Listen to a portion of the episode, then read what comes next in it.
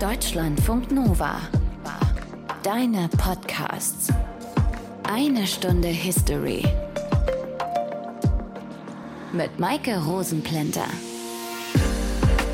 Stalingrad heißt seit 62 Jahren nicht mehr Stalingrad, sondern Wolgograd, weil die Machthaber in der Sowjetunion 1961 beschlossen haben, sich vom Namensgeber Stalin distanzieren zu wollen. Aus Gründen, die wir in dieser einen Stunde History noch besprechen werden. Der aktuelle Machthaber in Russland, Wladimir Putin, hat zur diesjährigen Gedenkfeier zum 80. Jahrestag des Siegs der Roten Armee gegen die deutsche Wehrmacht die Stadt wieder umbenannt in Stalingrad. Das war zwar nur temporär, aber es wurde in dem Aufwasch auch eine neue Büste aufgestellt. Und die bleibt. Vom ehemaligen Diktator Stalin.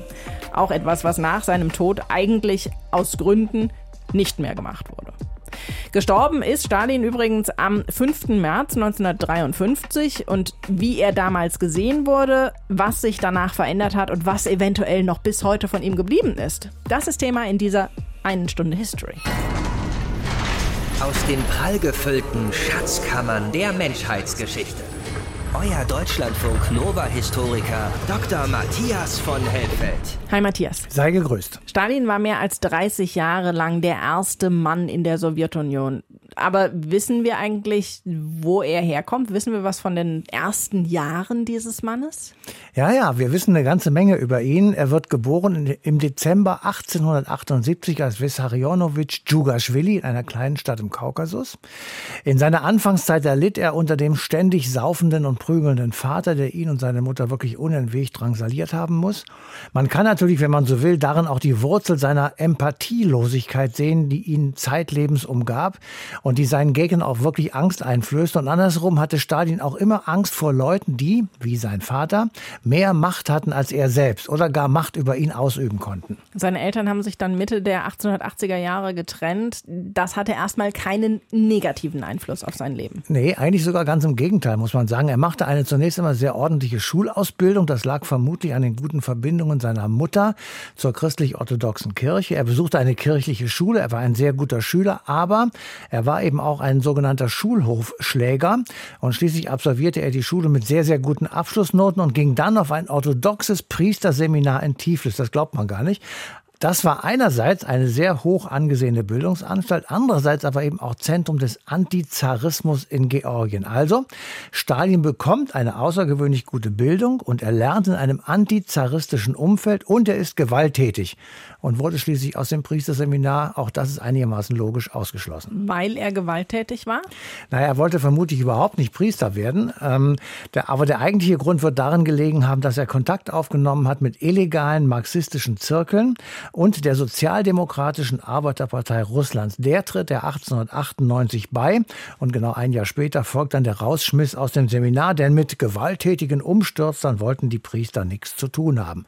Und dann, das kann man nicht anders sagen, dann folgten wirklich wilde Jahre mit schwerer Kriminalität und Verbannungen nach Sibirien. Und eine wilde Zeit war es ja auch fürs Zarenreich. 1905 hat es eine erste Revolution in Russland gegeben gegen den Zaren.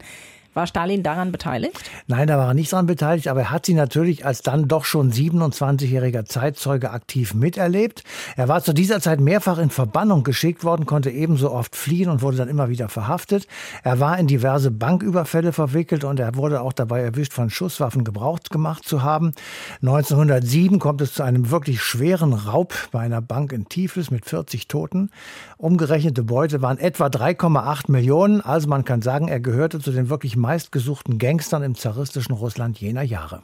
Wir sollten ja eigentlich keine Rückschlüsse ziehen vom Äußeren auf das Innere, aber bei Stalin hatte das Auswirkungen auf sein Selbstbewusstsein und damit dann natürlich auch auf seine Politik. Ja, er hatte einen gelähmten Arm. Das kann man sehen, wenn man also bewegte Bilder von ihm sieht. Das war das Ergebnis eines Unfalls im Alter von zwölf Jahren. Der Arm war gebrochen, mehrfach, sehr kompliziert. Er ist mit einer Kutsche äh, in einen Unfall verwickelt worden und dieser Bruch ist schief und schlecht zusammengewachsen, weil er unter einer infektiösen Entzündung des Knochens Knochenmarkslitt und damit war er genauso gehandicapt wie der deutsche Kaiser Wilhelm II. Bei dem allerdings ist das Problem durch die Geburt hervorgerufen worden. Ergebnis war beides ein Minderwertigkeitskomplex. Zudem war Stalins Gesicht schwer zernarbt. Das war das Ergebnis einer nicht richtig behandelten Pockenerkrankung im Alter von sechs Jahren. Aber wir haben es eben schon gesagt, oder besser gesagt, du hast es eben schon gesagt, wir machen hier Geschichte und keine Psychotherapie. Aber ich kann mir schon vorstellen, dass beide körperlichen Makel, Psyche und Verhalten Stalins durchaus beeinflusst haben. Und dass er ganz sicher keine einfache Persönlichkeit hatte, das kann man auch daran sehen, wie er gestorben ist. Nämlich sehr einsam. Meine Kollegin Sandra Döter weiß mehr. Ich höre nichts, lass uns gehen. Und wenn der Wurst krank ist und wir ihm nicht helfen? Dann wird er uns erschießen lassen. Hinter der Tür vermuten die beiden Leibwächter Josef Stalin, den Woscht, wie er sich ansprechen lässt, den Führer. Normalerweise macht er gegen 12 Uhr mittags auf sich aufmerksam in seiner Datscha in Kunzewo, ungefähr 15 Autominuten entfernt von Moskau. 120 Sicherheitsleute bewachen ihn dort. An diesem 1. März 1953 steht er mittags nicht auf. Das Gelage am Abend zuvor war lang. Bis 4 Uhr morgens hat er mit den Politbüromitgliedern des Zentralkomitees Lavrenti Beria, Georgi Malenkov, Nikolai Bulganin und Nikita Khrushchev gebechert. Und wenn wir jetzt reingehen und er wacht nur aus einem Rausch auf, dann erschießt er uns auch. Na gut. Los, wir hauen ab. Unter Androhung drastischer Strafen hatte Stalin seinen Bediensteten schon vor Jahren verboten, seine Gemächer unaufgefordert zu betreten. Zehn Stunden später, um 22 Uhr, kommt wie gewohnt die Post aus dem Zentralkomitee. Dies gibt den Leibwächtern den notwendigen offiziellen Grund, Stalin zu stören. Wurst, Wurst, verzeiht die Störung. Könnt ihr mich hören? Er rührt sich immer noch nicht. Lass uns lieber gehen. Nein, wir müssen da jetzt rein. Wurst, oh nein! Los, wir müssen ihn aufheben. Jetzt.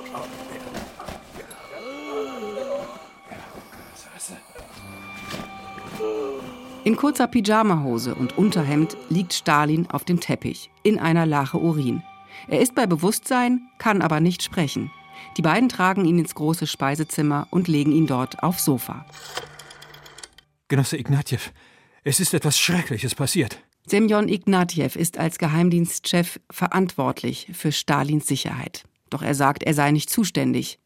Schließlich kommen Khrushchev, Bulganin und Malenkov in Kunzewo an mit einiger Verzögerung, so als hätte die Angelegenheit eigentlich keine Eile. Der Führer ist nicht ansprechbar? Ach, lasst ihn einfach seinen Rausch ausschlafen.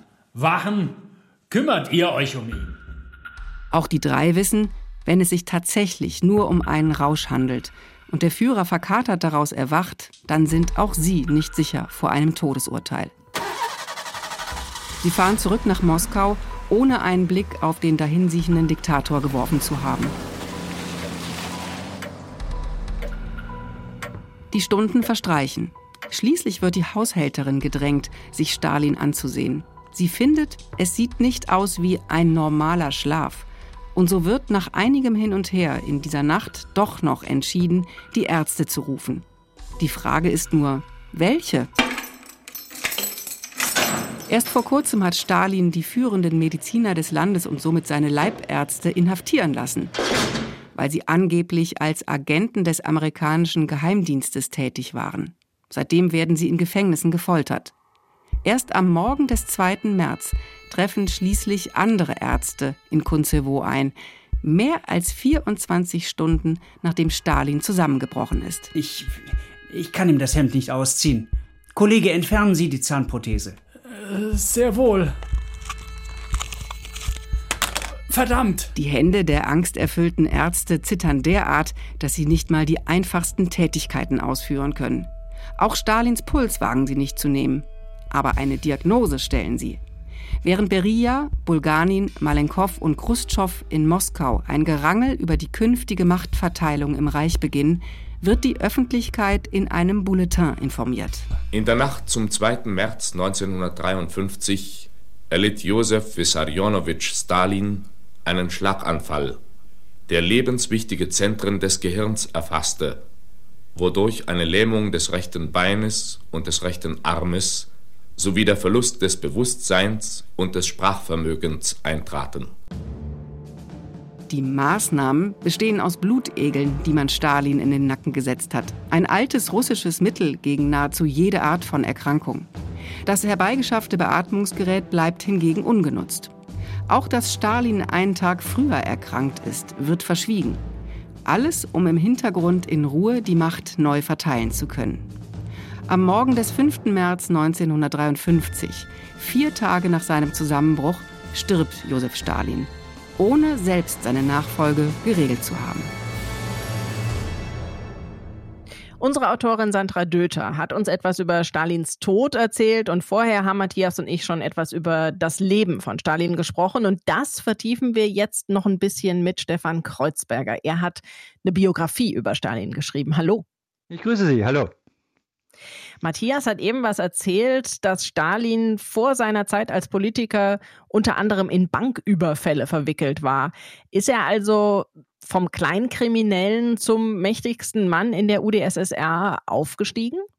Ja, was heißt Kleinkrimineller? Stalin war ein Politiker, der vor allem im Milieu des Kaukasus im 19. Jahrhundert sozialisiert gewesen ist. Und das hat abverlangt, dass man in Clan- und Gefolgschaftsstrukturen gedacht hat und vor allen Dingen auch absolute Loyalität unter Beweis gestellt hat.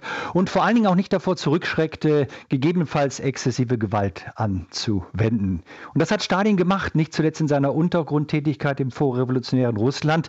Und da war er, würde ich mal sagen, Lenins Mann loyalster Mann fürs Grobe. Und die größten Verdienste hat er hier in Sachen Geldbeschaffung für die Partei erworben. Und in der Tat einer der spektakulärsten Banküberfälle, die er zu verantworten hatte, die er geleitet hat, war 1907 in der Bank von Tiflis wo wirklich exzessiv Gewalt angewandt worden ist. Mit 40 Toten und 50 Verwundeten und einer Beute, wenn man das heute in Euro umrechnen würde, etwa drei Millionen Euro.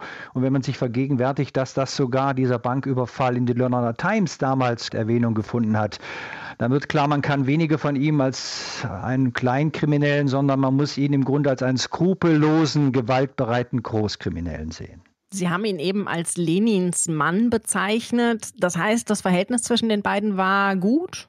Ja, es war gut. Vor allen Dingen sagen wir, in der Zeit vor der Revolution war Stalin ein glühender Bewunderer des charismatischen Lenin. Und wie gesagt, legte absolute Loyalität an den Tag. Und das vor allen Dingen auch in sehr kritischen Situationen, nicht zuletzt im Jahr 1917 im Umfeld der Revolution. Aber vor allen Dingen auch dann immer wieder, wenn es kritische und wichtige, umstrittene Fragen zu entscheiden galt bei den Bolschewiki. Ich denke etwa Lenin, der den Diktatfrieden, den deutschen Diktatfrieden von Brest-Litovsk 1918 1918 befürwortete. Stalin war jemand, der ihn hier entschieden unterstützt hat. Es war aber 22 auch, als es eine Grundsatzentscheidung gab nach dem Ende des Bürgerkriegs, hier die neue ökonomische Politik einzuführen mit einer Teilrückkehr äh, sich wieder zu marktwirtschaftlichen Prinzipien, zumindest zeitweise. Auch hier ist Stalin ein Weggefährte Lenins gewesen, der ihn da auch intensiv unterstützt hat. Es war nicht immer so, dass er in Treue fest sozusagen zu Lenin stand. Vor allen Dingen sozusagen gegen Ende von Lenins Leben gab es immer mal wieder auch unterschiedliche Einstellungen, etwa in den frühen 20. Jahren, wie man sich also mit Blick auf Georgien positionieren sollte oder auch wenn die Revolutionsfrage sich stellte mit Blick auf Deutschland. Da war war Stalin jemand, der sich stärker in Zurückhaltung übte und dem es stärker darum ging, die Sowjetmacht zu konsolidieren, als im Grunde durch revolutionäre Experimente im Ausland aufs Spiel zu setzen. Und da hat er auch durchaus einem Mann wie Lenin widersprochen. Schauen wir uns mal den Führungsstil oder die Führungsriege der KPDSU an. Da gab es ja verschiedene Strömungen innerhalb dieser Führungsriege. Zu welcher Fraktion hat da Stalin gehört? Naja, Stalin war mit Sicherheit nicht der große Intellektuelle und große Theoretiker wie ein Bucharin oder ein Trotzki und andere prominente Bolschewiki. Äh, Stalin war eher der vor allen Dingen aus der Sicht Lenins sehr geeignete Technokrat und Verwaltungsfachmann. Und das hat sich am Ende auch materialisiert. 1922 ist er in die Funktion des Generalsekretärs der russischen kommunistischen Partei von Lenin befördert worden. Eine Position, in der ihn sehr viele unterschätzt haben. Und wenn man sich vergegenwärtigt, dass gerade die diese wichtige Schaltstelle in der Verwaltung, in der Verwaltung von Kaderakten, die Vorbereitung von Politbürositzungen, er jemand gewesen ist, der das am Ende auch als Ausgangsbasis nehmen konnte für seinen skrupellosen Aufstieg dann am Ende nach Lenins Tod. Und Lenin, wie gesagt, war jemand, der ihn auch schätzte in dieser Funktion. Er schätzte ihn aber auch sozusagen, weil Stalin ein Spezialist war für das russische Vielvölkerimperium. Er kommt ja aus Georgien, aus dem Kaukasus, er kennt die Peripherie. Und hier ist es Lenin, der ihn 1913 dann beauftragt, eine Schrift zu verfassen über die Nationalitätenpolitik. Also was wichtig ist in einem solchen Vielvölkerimperium, wenn man Revolution machen möchte. Und nicht zuletzt mit dieser Kompetenz Technokrat, aber auch Spezialist für Nationalitätenfragen, wird er dann 1917 nach der Oktoberrevolution Spezialist und Volkskommissar für Nationalitätenfragen. Ein Ressort, wo man sagen muss, ganz wichtig, wenn es darum auch geht, dass Stalin dann später auch zur absoluten Macht aufsteigt. Hier baut er sich wirklich dann auch aus dieser Position loyale Weggefährten auf. Und das ist das, was einige seiner Mitgenossen einfach so nicht erkannt haben. Das heißt, da ist er tatsächlich unterschätzt worden? Absolut. Also man hat ihn sehr mächtig unterschätzt. Man dachte, ja, dieser Koba, so war sein, sein Spitzname, das ist jemand, der ist nicht ernst zu nehmen. Das ist kein großer Intellektueller, der macht die Verwaltungsarbeit und wer macht schon gern Verwaltungsarbeit? Gegen Ende des Lebens war Stalin ja in vielen Bereichen ziemlich paranoid oder zumindest seiner Umwelt gegenüber extrem skeptisch.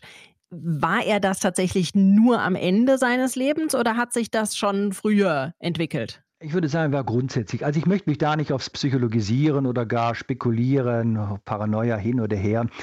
Er war höchst, höchst misstrauisch. Und das ist eine Eigenschaft, die sich zum Teil auch schon aus seiner langjährigen Arbeit im revolutionären Untergrund und in der Illegalität ergeben hat. Das praktiziert er.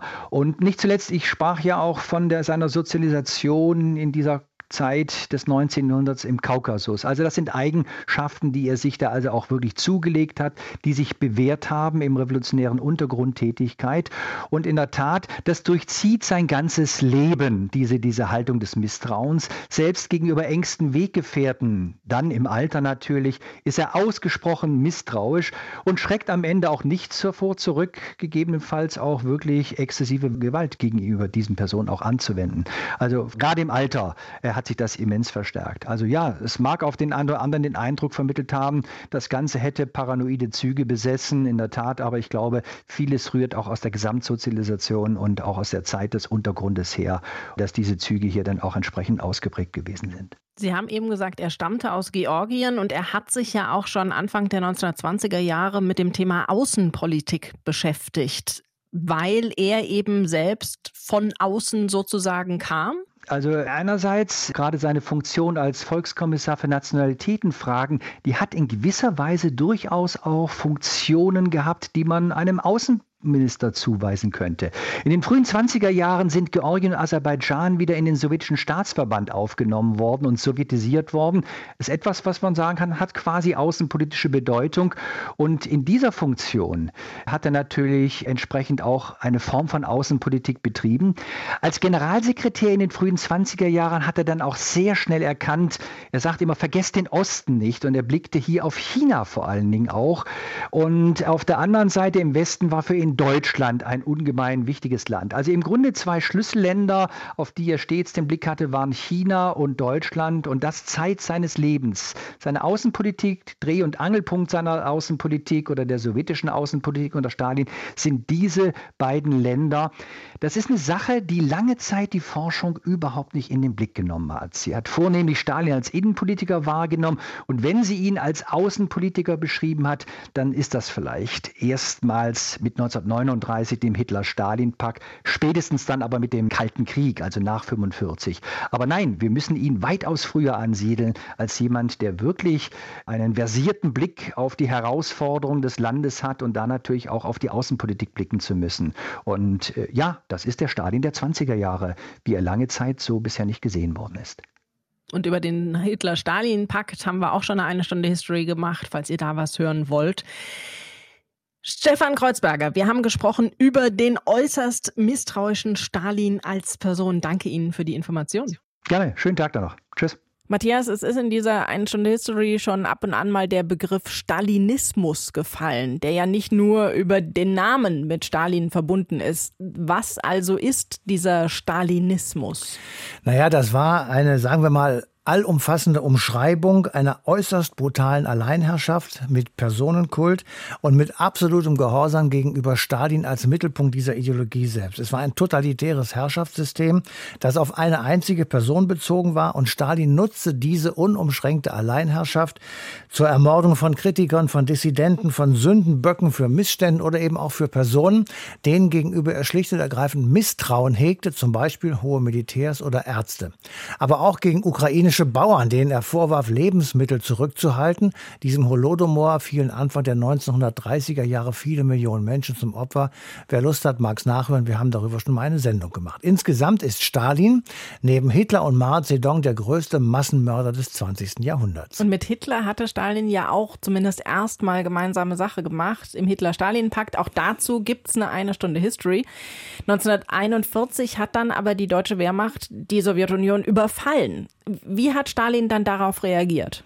Erstaunlicherweise erstmal gar nicht. Ähm, er war offenbar genauso überrascht wie sein Generalstab. Er hoffte weiter auf die Erfüllung und Einhaltung des Hitler-Stalin-Paktes vom August 1939. Darin wurde verabredet, dass man sich gegenseitig die Interessensphären anerkennt. Es wurde Polen aufgeteilt. Aber die wahren Absichten Hitlers, nämlich ein germanisches Europa, mit Anführungsstrichen, von den Pyrenäen bis zum Ural aufzubauen, das hat Stalin nicht erkannt und wohl auch nicht wahrhaben wollen.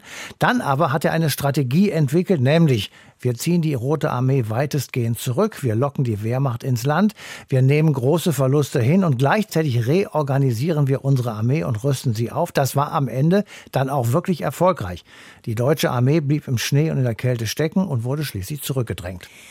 Dann gehörte die Sowjetunion 1945 zu den vier Siegermächten, die bestimmt haben, wie es nach dem Ende des Zweiten Weltkriegs in Deutschland dann weitergehen sollte. Und wir wissen alle, diese Siegermächte, die hatten verschiedene Interessen. Das führte zur Spaltung Deutschlands. Im Westen wurde die Bundesrepublik gegründet, im Osten die Deutsche Demokratische Republik.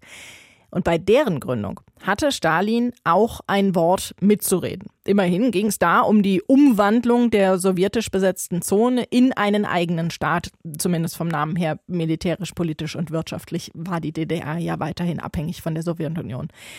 Welche Rolle Stalin dann in der DDR gespielt hat, das bespreche ich mit Ulrich Mählert von der Bundesstiftung zur Aufarbeitung der SED-Diktatur in Berlin. Hallo, Herr Mählert. Hallo aus Berlin. Wie war denn das Ansehen von Stalin Anfang der 1950er Jahre in der DDR in der Bevölkerung? Also haben die Bürgerinnen und Bürger den sowjetischen Staatschef geliebt oder gefürchtet? Ach je, wissen Sie, geliebt mit Sicherheit nicht. Geliebt hat ihn vielleicht eine ganz, ganz kleine Minderheit junger, übereifriger Parteifunktionäre. Aber für die Mehrheit der Bevölkerung war Stalin der ferne Diktator in Moskau, der über die eigenen Geschicke bestimmt. Man hat ihn in dem Sinne vielleicht nicht ad personam gefürchtet. Man hat ihn vielleicht als Inbegriff seiner Herrschaftsinstrumente, seiner Besatzungsmacht gefürchtet. Ja, in dem Sinne ja. Zu seiner Herrschaft gehörte ja auch dieser Personenkult um ihn. Wurde der auch in der DDR übernommen? Zunächst mal wurde er rund ums Stalin inszeniert, als er seinen 70. Geburtstag feierte. Im Dezember 1949 waren die Zeitungen voll, wurden entsprechende Kampagnen und Versprechungen, Losungen etc. ausgegeben und das setzte sich dann auch fort. Stalin wurde immer präsenter in der öffentlichen Propaganda, in der Parteipropaganda, Staatspropaganda. Und ja, Ulbricht und seine Genossen haben auch auf den Personenkult um Stalin geschielt, wenn es um die eigenen runden Geburtstage und ähnliches geht, aber man traute sich nicht im Ansatz Vergleichbares zu inszenieren, wie das, was um Stalin passierte. Und wie ist das in der Bevölkerung? Gab es da sowas wie so einen Stalin-Kult? Um Gottes Willen, nein. Sie werden natürlich Bilder finden, in denen irgendwelche jungen FDJlerinnen oder junge Pioniere Stalin huldigen. Sie werden Aufmärsche finden, wo uniformierte FDJler oder wo Kampfgruppen der Arbeiterklasse Stalin-Bilder vorantrugen. Aber äh, nochmals, die Herrschaft der SED war auf ausgesprochen wackeligen Füßen, beruhte auf Bajonetten und Panzern und nicht auf der Liebe zu Stalin. Und insofern war das dann vielleicht Gegenstand gefährlicher Witze, entsprechend da vielleicht auch Verachtung im direkten Gespräch. Aber natürlich hat sich niemand äh, öffentlich gegen diesen Stalin-Kult geäußert. Das heißt, wie war das Verhältnis zwischen der Führung der SED und Stalin? Waren die Stalin hörig oder war das, wie Sie sagen, eher so ein Belächeln des großen Führers? Um Gottes Willen, ein Belächeln des großen Führers? Nein, dafür hatte ja die engere Führung die Zeit im sowjetischen Exil buchstäblich überlebt. Also die Säuberungen von Stalin, die jeden Kommunisten und auch Nicht-Kommunisten treffen konnten. Und äh, man hat selbst als äh, hoher SED-Führer war man gezwungen, war man auch bereit, an diesen Säuberungen mitzumachen. Also das heißt, man ist mehr oder weniger auch mit dem Wissen zurückgekommen, dass man genauso gut hätte in einem sowjetischen Lager äh, erschossen werden können. Und dementsprechend wusste man, woran man ist. Und allerengste Parteiführung ist dann eben ein paar Mal äh, zum Befehlsempfang bei Moskau, in Moskau gewesen, musste teilweise tagelang warten, bis sie zu Stalin vorgelassen wurden bekamen dann Direktiven diktiert. Wilhelm Pieck, der dann ab 1949 Staatspräsident, notierte das dann in seinen, mit seinen handschriftlichen Notizen. Das war wirklich Befehlsempfang in Moskau. Und in der Parteiführung waren immer Menschen, die besonders nahe an der sowjetischen Führung waren oder auch vielleicht bestimmten Gruppen in der sowjetischen Führung zugeordnet waren. Und Stalins Mann war in den Anfangsjahren der sowjetischen Besatzungszeit unter DDR Walter Ulbricht, aber auch Walter Ulbrichts Stuhl war nicht sicher. Und es gibt viele Hinweise darauf, dass Stalin ihn jederzeit 1952 ausgetauscht hätte, wenn es zu seinem Kalkül gepasst hätte. Und auch 1953 spricht vieles dafür. Das war allerdings dann schon nach Stalins Tod, dass Walter Ulbrichts Stuhl kräftig am Wackeln gewesen ist. Und insofern, nein, nein, also mit Sicherheit keine Liebe, Furcht auch in der Parteiführung und kein Treffen auf Augenhöhe. Nach Stalins Tod hat es ja in der Sowjetunion so eine schrittweise Abwendung von Stalin gegeben, bis 1956 dann Khrushchev die endgültige Abkehr von Stalin eingeleitet hat. Wie war das in der DDR? Hat sich die Situation da nach Stalins Tod 1953 auch irgendwie geändert? Naja, erstmal wurde Eisenhüttenstadt zu Stalinstadt umbenannt und es wurden erst recht nochmal ordentlich Stalin-Statuen aufgestellt. Also in den unmittelbaren Monaten und den ersten zwei, drei Jahren nach seinem Tod wurde der Stalin-Kult fröhlich weiter gepflegt und als dann 1956 mit dem 20. Parteitag der Stalin-Kult von Moskau aus beendet wurde, wurde das auch völlig lapidar durchgestellt und aufgegriffen und die gleichen, die vorher diesen Kult praktiziert hatten, hatten dann nur zynische Worte über junge Genossen übrig, die da offensichtlich äh, teilweise überbordend sich dem Stalin zugewandt hätten und da einen Kult betrieben hätten, von dem man jetzt also jetzt endgültig abrücken würde. Also es war blanker Zynismus und es dauerte dann aber noch bis Ende 1961, dass dann die Stalin-Stadt wieder zurückbenannt wurde, dass Stalin-Statuen abgetragen wurden, dass Stalin dann plötzlich aus dem öffentlichen Raum verschwand. Gab es irgendwelche Folgen für die DDR, diesen Stalinismus sozusagen zu leben? Naja, im Rahmen des Hochstalinismus wurden die letzten Vertreter mit einem freiheitlicheren Gedanken innerhalb der SED liquidiert, aus der Partei gedrängt, sozialdemokratische Wurzeln zerstört, die Rückräder von Parteifunktionären immer wieder aufs Neue gebrochen in den immerwährenden Säuberungen, die damals stattgefunden hatten. Ja, im Prinzip wurde da der formbare Funktionär, der bedingungslos das exekutiert, was die Leitung haben möchte. Der wurde in der Hochzeit des Stalinismus auch nochmal ausgebildet, hervorgebracht und insofern im Prinzip die ganzen Deformationen dieses Regimes hatten da ihre Wurzeln. Welches Ansehen Stalin in der DDR hatte und wie das dann war mit seinem Sturz, hat Ulrich Mählert von der Bundesstiftung zur Aufarbeitung der SED-Diktatur für uns zusammengefasst. Danke dafür. Es war mir ein Vergnügen. Vielen Dank. Vieles, was es zu Stalins Zeiten gegeben hat, Matthias, ist heute nicht mehr da. Die Sowjetunion ist Geschichte, die DDR auch. Eins ist aber auf jeden Fall geblieben. In der Russischen Föderation ist ein Mann an der Macht, der einen ziemlich diktatorischen Regierungsstil hat, nämlich Wladimir Putin. Matthias, beruht dieser Putinismus auf dem Stalinismus?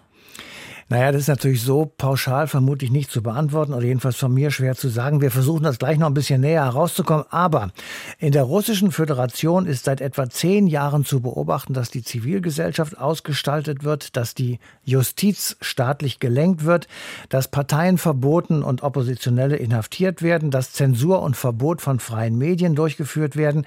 Die Verfassung wurde geändert und auf Putin zugeschnitten. Er hat eine endlose Amtszeit. Er kann quasi sein ganzes Leben lang noch regieren.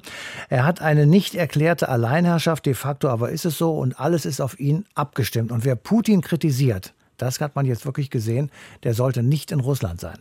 Spätestens seit dem Angriff von Russland auf die Ukraine steht Russland relativ alleine da. Trotzdem hält ein Land immer noch an der Freundschaft zu Russland fest. Und das ist China weil die Staatsformen beider Länder sich auf dem Marxismus, Leninismus und damit teilweise eben auch auf den Stalinismus berufen? Naja, also das kann man möglicherweise wirklich so sehen, aber es gibt natürlich auch Einschränkungen oder Andersartigkeiten und das ist auch auffällig. Die chinesische KP, die hat lange Zeit für ökonomischen Aufschwung gesorgt, für den Weg zur Weltwirtschaftsmacht Nummer eins oder Nummer zwei. Daraus folgend gab es natürlich auch eine weitgehend freiwillige Zustimmung und Gefolgschaft der Menschen in China. Trotzdem, auch in China gab es die Zerschlagung der Zivilgesellschaft. Zuletzt konnte man das in Hongkong sehen. Es gab die jahrelange Alleinherrschaft von Xi Jinping und die geht auch noch immer weiter, weil alle Vollmachten wie in Russland bei ihm liegen. Insofern finde ich, die beiden Systeme sind zwei Seiten einer Medaille. Zurück nach Russland. Der aktuelle Machthaber da heißt Wladimir Putin und wir haben eben schon den Begriff Putinismus gehört. Wie viel der mit dem Stalinismus zu tun hat, das kann uns Sören Obanski sagen. Er arbeitet als Historiker beim Deutschen Historischen Institut in Washington und er forscht unter anderem zum Verhältnis zwischen Russland und China. Hallo, Herr Obanski. Hallo, ich grüße Sie. Wie ist das? Gibt es irgendwelche Parallelen zwischen dem Putinismus und dem Stalinismus? Naja, also ich würde sagen, dass die Unterschiede grundsätzlich überwiegen, aber wenn man nach Gemeinsamkeiten sucht, dann haben beide Systeme sozusagen eins gemeinsam, nämlich den Faktor Angst, denn Gewaltherrschaft baut ja auf Angst auf und nur durch die Verbreitung von Angst können sich derartige Systeme an der Macht halten. Aber die Repression im heutigen Russland, wenn man sie jetzt mit dem Stalinismus der 30er Jahre in der Sowjetunion vergleicht, sind sozusagen nicht vergleichbar, weil sie halt viel schwächer sind. Also damals gab es Massenverhaftungen, Massendeportationen, Massenerschießungen. Das haben wir heute sozusagen nicht. Und wenn Sie mich nach weiteren Unterschieden fragen, würde ich auch sagen, dass sich die Ideologie beider Systeme stark unterscheidet. Nämlich, dass es heute in Russland gar nicht so die eine schlüssige, stringente Staatsideologie gibt und sich die russische Propaganda vielmehr sozusagen verschiedenster Elemente bedient, also Orthodoxie, Imperium, Nationalismus, großer Vaterländischer Krieg, aber auch die Stalin als Führerpersönlichkeit. Und wenn ich sozusagen noch fortsetzen sollte, würde ich auch sagen, dass sozusagen die Transformation der Gesellschaft unter Stalin sehr viel tiefgreifender gewesen ist, als sie es heute unter Putin ist. Hier fallen mir als Stichworte die Kollektivierung, aber auch die Industrialisierung äh, des Landes ein. Also die Sowjetunion war sehr viel totalitärer als Russland heute unter Putin. Vergleichbare Ideologien zwischen Russland gibt es aber mit China. Hat das dortige System stalinistische Züge? Naja, also die chinesische Revolution hat ja dort begonnen, wo die russische Revolution quasi aufgehört hat. Also die Diktatur einer stalinistischen Partei und Staatsbürokratie, die KPCH, also die Kommunistische Partei Chinas, war und ist sozusagen keine Partei in unserem herkömmlichen Sinne. Sie ist Teil der Staatsbürokratie, eine Kaste von Bürokraten, die vor allen Dingen die eigenen Interessen in den Vordergrund stellt.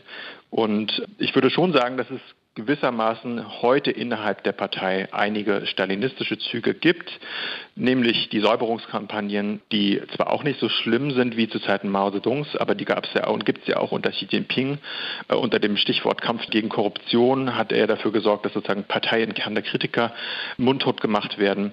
Und gewissermaßen ähnlich ist es auch so, dass es das Land ja auch in gewissermaßen in einem ständigen Zustand eines Terrors sich befindet und möglicher Dissens frühzeitig zerschlagen wird, bevor er sich manifestiert sozusagen. Verglichen mit Russland heute würde ich sagen, dass China ideologisch gesprochen wesentlich homogener ist.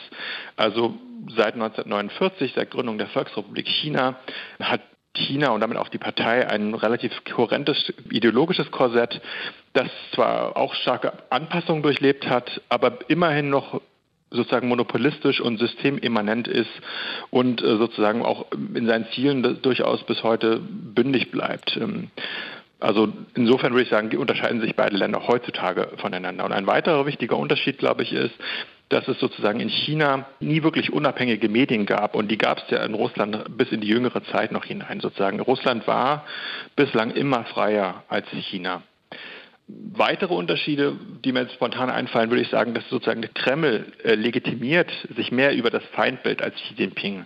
Also die russische Propaganda braucht ein von Feinden umzingeltes Russland, also eine quasi belagerte Festung. Die chinesische Propaganda vielmehr präsentiert China als eine Weltmacht und erhebt damit auch indirekten Anspruch, eine unipolare Macht wieder werden zu wollen. Trotzdem scheint China in vielen Situationen so, gerade jetzt in letzter Zeit, der letzte mächtige Verbündete der Russischen Föderation. Liegt das daran, dass diese beiden Systeme eben so ähnlich sind oder Gemeinsamkeiten haben? Oder liegt es daran, dass sich die beiden Staatschefs so gut verstehen? Also ich würde erstmal sagen, dass grundsätzlich beide Systeme grundverschieden sind. Wo sich beide Länder annähern, ist vielleicht der Personenkult, auch wenn Xi Jinping und Wladimir Putin sehr, sehr unterschiedliche Führerpersönlichkeiten sind. Und sich Xi Jinpings Macht, glaube ich, nach wie vor stärker in das eines Kollektivs einbettet. Aber wir haben Parallelen zum Beispiel bei der Aufhebung der Amtszeitbeschränkungen. Also beide können theoretisch bis an ihr Lebensende an der Macht bleiben. Und eine weitere Klammer sind sozusagen das Denken in Einflusssphären in der Welt und auch ein gewissermaßen eine Art postimperialer Verlustschmerz. Das zeigt sich zum Beispiel in Chinas Haltung zu Hongkong und Taiwan oder Russlands Vorgehen jetzt im Krieg gegen die Ukraine, aber auch sozusagen äh, in anderen postsowjetischen Nachbarländern wie Georgien. Gleichzeitig gibt es auch andere Gründe, warum sozusagen China und Russland heutzutage so gut miteinander auskommen, zumindest an der Oberfläche. Es gibt eine geopolitische Arbeitsteilung zwischen Xi Jinping und Wladimir Putin, äh, nämlich das Einvernehmen darüber, was die eigene Rolle des eigenen Landes und auch des jeweiligen anderen Landes in der Lösung weltpolitischer Fragen anbelangt. Also zum Beispiel Sowjetunion ist für das postsowjetische Eurasien zuständig, China eher sozusagen für die Asien-Pazifik-Region. Dann ist es auch noch so, dass sozusagen beide Länder und damit auch beide Regierungs- oder Führer, also Xi Jinping und Wladimir Putin, von einer wirtschaftlichen Symbiose momentan profitieren. Russland ist in der Lage, Chinas Rohstoffhunger mitzustillen. Also Moskau liefert Gas, Öl, aber auch Fisch und äh, andere Dinge. Und Peking zahlt sozusagen mit Maschinen, mit Anlagen, mit Textilien, chemischen Erzeugnissen und so weiter. Die Sowjetunion, die ist 1989, 90 zerbrochen. Ist das ein Szenario, was jetzt auch für Putins Russland denkbar wäre? Das ist eine viel diskutierte Frage, auch in Fachkreisen. Ich glaube sozusagen, dass sie momentan überbewertet wird. Es lässt sich nicht erkennen, dass es ernsthafte Autonomiebestrebungen in einzelnen Landesteilen gibt. Momentan ist es eher so, dass sozusagen die noch gewährten Autonomierechte weiter eingeschränkt werden und es keinen offenen Protest dagegen gibt. Zu letzter Zeit hat man das in Tatarstan gesehen. Die Tataren sind die größte ethnische Minderheit in der Russischen Föderation heute und genossen seit dem Untergang der Sowjetunion und der Gründung der Russischen Föderation eigentlich auch die größten Autonomierechte innerhalb des, äh, der Föderation. Und die wenigen noch verbliebenen werden jetzt sozusagen auch noch einkassiert. Also ich sehe das momentan nicht und das ist eher sozusagen ein postkolonialer äh, Diskurs westlicher Intellektueller, der momentan geführt wird. Was nicht heißt, dass es nicht irgendwann doch dazu kommen sollte, wenn sich sozusagen der Verlauf des Krieges und damit auch die politische Stabilität Legitimität von Putins Regime verändert. Gibt es denn da Parallelen zwischen der Situation in der Russischen Föderation heute verglichen mit der Situation in der Sowjetunion in den 1950er Jahren? Russland heute ist nicht vergleichbar mit der Sowjetunion der 1950er Jahre. Die Sowjetunion in den 50er Jahren, also in den unmittelbaren Nachkriegsjahren oder im unmittelbaren Nachkriegsjahrzehnt, war ein am Boden liegendes Land mit zig Millionen von Kriegstoten, Kriegsheimkehrern, dessen Wirtschaft am Boden lag. Dahingegen hat sozusagen Russland äh, insbesondere noch in den Nullerjahren massiv von hohen Rohstoffpreisen beim Export profitiert, was sich insbesondere sozusagen in der ähm, Entwicklung der großen Städte widerspiegelt. Also sozusagen der Lebensstandard von Russland heute ist nicht mit dem Lebensstandard von der Sowjetunion in den 50er Jahren vergleichbar. Gleichzeitig muss man sagen, dass natürlich heute könnte man gewisserweise von einer Restalinisierung, auch wenn der Begriff natürlich problematisch ist, äh, Russland sprechen, während die Sowjetunion der 50er Jahre eine Destalinisierung erlebte. Also sozusagen eine politische Verhärtung, zunehmende Autokratie und unter Khrushchev gab es ja doch sozusagen gegenläufige Tendenzen. Also so gesehen ist die Frage nicht so leicht zu beantworten. Und deshalb werden jetzt auch neue Büsten von Stalin aufgestellt. Danke, Sören Obanski. Vielen Dank. Wir haben eben über die Ähnlichkeiten oder Andersartigkeiten der Systeme in Russland und China gesprochen. Was aber trotz aller Unterschiede bleibt, ist, dass diese beiden Staaten zusammenhalten. Matthias, werden wir jetzt auch mehr Expansionswillen in China sehen, zum Beispiel Taiwan betreffend? Also wenn ich jetzt sage, nee, glaube ich nicht, dann kann man mir sehr wohl sagen, dass ich auch vor dem russischen Angriff vor etwa einem Jahr, nämlich im Februar 2022, auf die Ukraine, nee, glaube ich nicht gesagt habe. Also das kann ich dir nicht genau sagen. Aber die Chinesen sind mehr auf wirtschaftlichen Erfolg aus und dazu brauchen sie den Westen. Sie haben das Seidenstraßenprojekt aufgesetzt. Damit werden sie erfolgreich sein, offenbar. Andererseits wissen sie jetzt, dass ein Überfall zum Beispiel auf Taiwan eben auch eine gemeinsame und auch durchaus heftige Reaktion des Westens oder der Europäischen Union Union auslöst. Das wäre dann vermutlich das Ende der Beziehungen zur EU. Das wäre für die EU bitte, aber eben für China sicher auch. Also China und die russische Föderation sind im Jahr 2023 ähnlich, aber keineswegs gleichgerichtet. Aber sicher, das muss ich hier sagen, bin ich mir natürlich auch nicht. In der nächsten eine Stunde History, und da bin ich mir sicher, geht's um die Frage, wie Deutschland eigentlich entstanden ist und auch darum, wie Ungarn entstanden ist und was das eigentlich beides miteinander zu tun hat. Daran beteiligt war nämlich unter anderem Heinrich I., der König des Ostfränkischen Reichs. Und der hat am 15. März 933 die Ungarn besiegt. Mehr dazu das nächste Mal. Bis dahin euch eine schöne Zeit. Macht's gut. Deutschlandfunk Nova. Eine Stunde History. Jeden Freitag neu. Auf deutschlandfunknova.de und überall, wo es Podcasts gibt. Deine Podcasts.